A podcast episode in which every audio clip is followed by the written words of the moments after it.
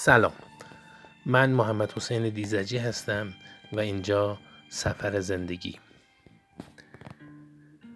در این اپیزود می‌خوام به یک موضوع اشاره کنم که خیلی ساده و بدیهی و ابتداییه. یه کار قشنگ یه کار خوب که خیلی از آدم ها در واقع این کار رو انجام میدن. شاید خود شما هم انجام داده باشید. ولی چرا من می‌خوام به این اشاره کنم؟ به این دلیلی که آدم باید کارهای خوبی رو که تو اطرافش می‌بینه این رو بازگو کنه نقل کنه تا کار خوب همیشه تکرار بشه. من چند سال قبل برای رفتن به محل کارم هر روز صبح باید در واقع سه تا اتوبوس رو سوار می شدم پشت سر هم تا اینکه بتونم به محل کارم برسم.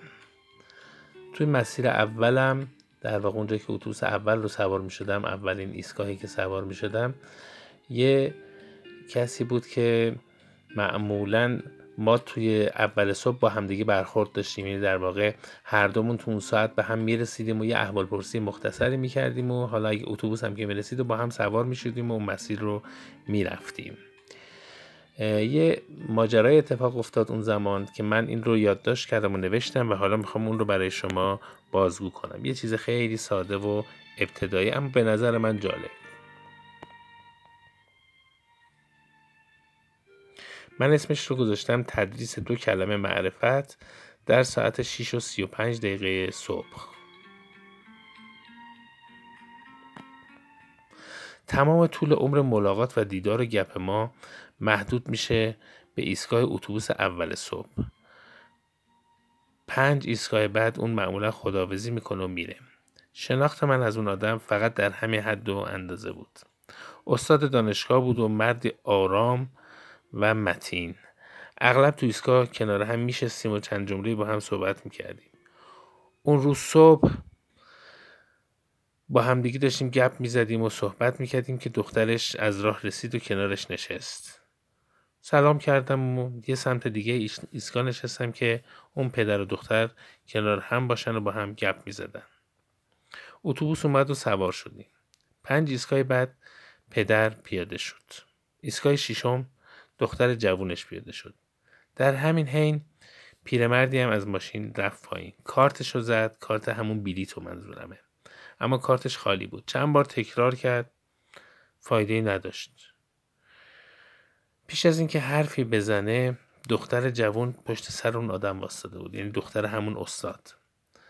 اومد جلو و دو بار کارت زد. اون پیرمرد اصلا رفته بود. راننده گفتش که همون اولی که زدی درست بود دختر خانم. چرا دوبار کارت زدی؟ دختر نگاهی به راننده کرد و گفت دومی رو برای اون آقا زدم.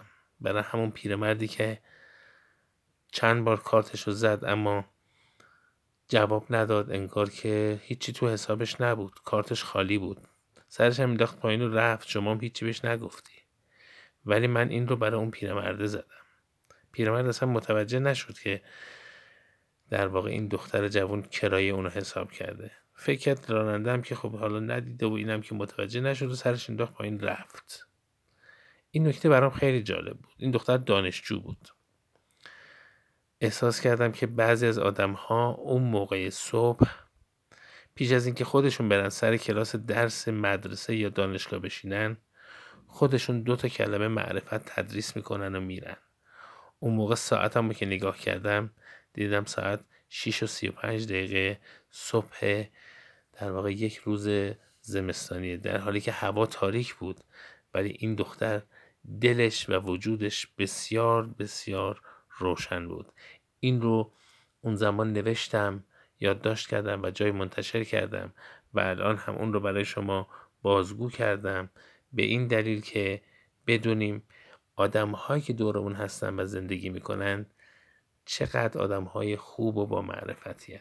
گرچه شاید این صحنه رو بارها شما دیده باشید یا خودتونم انجام داده باشید اما این رو نقل کردم و بازگو کردم برای اینکه خوبی همچنان تو کشورمون بین مردممون و تو سرزمینمون جاری و ساری باشه